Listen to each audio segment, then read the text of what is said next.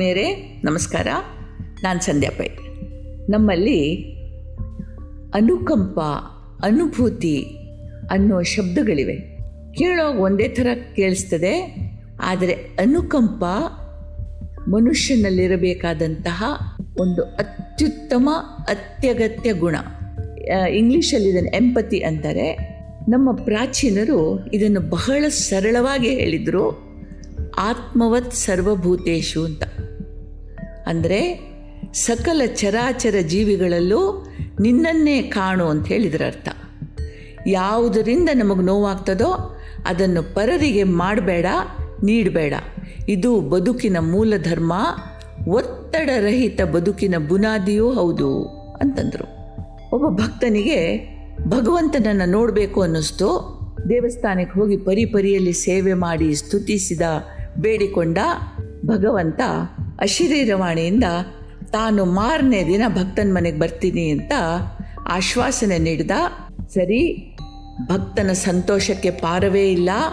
ಆ ದಿನ ಮನೆ ಗುಡಿಸಿದ, ಸಾರಿಸಿದ, ಅಲಂಕರಿಸಿದ ನಾನಾ ಬಗೆಯ ಭಕ್ಷ್ಯ ಭೋಜ್ಯಗಳನ್ನು ತಯಾರಿಸಿ ಭಗವಂತನಿಗೆ ಅಂತ ಕಾದು ಕೂತ ಮಧ್ಯಾಹ್ನ ಕಳಿತು, ಸಂಜೆ ಕಳಿತು, ಭಗವಂತನ ಸುದ್ದಿ ಇಲ್ಲ.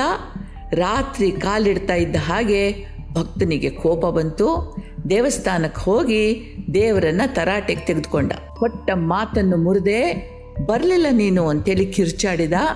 ಭಗವಂತನ ಪಕ್ಕ ಪಕ್ಕ ನಗುವ ಸ್ವರ ಕೇಳಿಸ್ತು. ಅಯ್ಯ, ನಾನಂತೂ ನಿನ್ನ ಮನೆಗೆ ಬಂದೆ. ನೀನು ನನ್ನನ್ನು ಗುರುತಿಸ್ಲಿಲ್ಲ.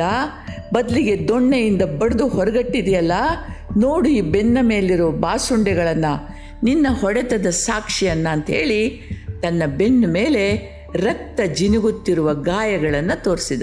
ಭಕ್ತನಿಗೆ ಆಘಾತವಾಯಿತು. ಬೆಳಿಗ್ಗೆ ಮನೆಯೊಳಗೆ ನುಗ್ಲಿಕ್ಕೆ ಪ್ರಯತ್ನಿಸಿದ ನಾಯಿಯೊಂದನ್ನು ಹೊಡೆದೋಡಿಸಿದ್ದು ನಿಜ. ಇವನಿಗೆ ಯಾವಾಗ ನಾನು ಹೊಡೆದೆ?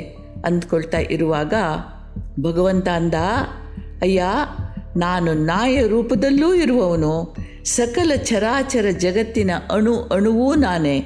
ನಾಯಿಗೆ ಹೊಡೆದದ್ದು ನನಗೆ ಹೊಡೆದ ಹಾಗೆ ಅಲ್ವೇನು? ಅಂತಂದ. ಭಕ್ತ, ಉದ್ದಂಡ ನಮಸ್ಕಾರ ಹಾಕಿ ಕ್ಷಮೆ ಬೇಡ್ದ? ಇದೊಂದು ಸಲ ನನ್ನನ್ನು ಕ್ಷಮಿಸ್ಬಿಡು.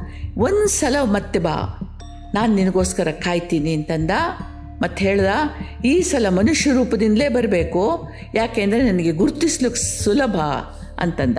ಭಗವಂತ ಒಪ್ಪಿದ. ಹಿಂದಿನ ದಿನದ ಮರುಕಳಿಕೆ ಆಯಿತು. ಇವನು ಮತ್ತೆ ಪಂಚಭಕ್ಷ ಪರಮಾನ್ನಗಳನ್ನು ತಯಾರಿಸಿದ. ಕಾದು ಕೂತ ಪರಮಾನ್ನ ತಂಗಳಾಯ್ತಾ ಬಂತು. ಸೂರ್ಯ ಪಶ್ಚಿಮದಲ್ಲಿ ಕೆಳಗಿಡದ, ಭಗವಂತನ ಸುಳಿವಿಲ್ಲ. ಈ ಸಲವಂತೂ ಭಕ್ತನಿಗೆ ಎರಡು ಬಾರಿಸ್ಬೇಕು ಭಗವಂತನಿಗೆ ಅನ್ನೋ ಸಿಟ್ಟು ಬಂತು. ಮತ್ತೆ ದೇವಸ್ಥಾನಕ್ಕೆ ಬಂದು ಸೊಂಟದ ಮೇಲೆ ಕೈ ಇಟ್ಟು ಹೇಳ್ದ, ಏನು ನಿನ್ನ ಮಾತಿಗೆ ಬೆಲೆ? ಬರಲಿಲ್ಲ ಅಲ್ಲ ನೀನು ಅಂತಂದ. ದೇವರಂದ, ಬಂದಲ್ಲಪ್ಪ, ನೀನು ಹೇಳಿದ ನಿನ್ನ ರೂಪದಿಂದಲೇ ಬಂದೆ. ಈ ಸಲ ಒದೆ ಬೀಳಲಿಲ್ಲ. ಆದರೆ ಬಾಯಾರಿ ಹಸಿವು ಕಿತ್ತು ಬರ್ತಾ ಇದ್ರೂ ಒಂದು ಗುಟುಕು ನೀರು, ಒಂದು ಹಿಡಿ ಅನ್ನ ಕೊಡಲಿಲ್ಲ. ಅಷ್ಟು ದೂರ ನೂಕಿದೆ ನನ್ನನ್ನು. ನನ್ನ ಭಿಕ್ಷಾಪಾತ್ರೆ ಒಡೆದು ಹಾಕಿದೆ ಅಸಹ್ಯಪಟ್ಟೆ ಅಂತಂದ. ಭಕ್ತನಿಗೆ ಆಘಾತವಾಯಿತು. ಬೆಳಗಿನ ಘಟನೆ ನೆನಪಾಯಿತು. ರಕ್ತ ಕೀವು ಜಿನುಗುತ್ತಿದ್ದ ವ್ರಣಗಳಿಂದ ಮುತ್ತಿದ ನೊಣಗಳನ್ನು ಓಡಿಸ್ತಾ ಇದ್ದ ಒಬ್ಬ ಕುಷ್ಠರೋಗಿ ಬಂದಿದ್ದ. ಅವನು ಮನೆ ಮಂದಿ ಅಸಹ್ಯದಿಂದ ಅವನನ್ನು ದೂರ ಓಡಿಸಿದ್ರು.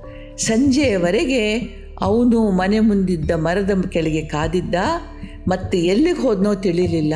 ಈಗ ಭಕ್ತನ ಒಳಗಿನ ಕಣ್ಣು ತೆರೀತು ಕಣ್ಣೀರು ಹಾಕ್ತಾ ಪರಮಾತ್ಮ, ಹೊರಗಿನ ರೋಗ ನೋಡಿದೆ, ಭವರೋಗ ಹಿಡಿದ ನನಗೆ ನಿನ್ನ ಒಳಗೂ ಕಾಣಲಿಲ್ಲ, ಒಳ್ಳೆ ಪಾಠ ಕಲಿಸಿದೆ, ಇನ್ನು ನೋಡು ನಿನ್ನನ್ನು ಹೇಗೆ ಕಾಣ್ತೀನಿ ಅಂತ ಹೇಳ್ತಾ ಕಣ್ಣೀರು ಸುರಿಸುತ್ತಾ ಮನೆಗೆ ಮರಳಿದ.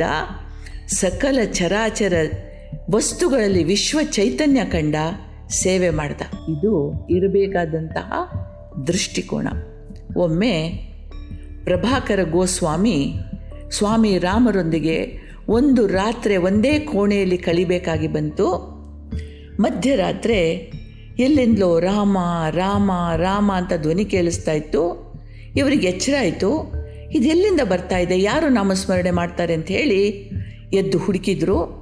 ಎಲ್ಲಿಯೂ ಏನೂ ಇರಲಿಲ್ಲ. ಕೋಣೆಯಲ್ಲಿದ್ದ ಇವರಿಬ್ಬರೇ ಕಡೆಗೆ ಆ ನಾದವನ್ನು ಕೇಳ್ತಾ ಕೇಳ್ತಾ ಕೇಳ್ತಾ ಹೆಜ್ಜೆ ಹಾಕ್ತಾ ಹೋದರೆ ಸ್ವಾಮಿ ರಾಮರ ದೇಹದಿಂದ ತಂಬೂರಿಯ ಝೇಂಕಾರದಂತೆ ರಾಮ ನಾಮ ಮಿಡಿತಾ ಇತ್ತು.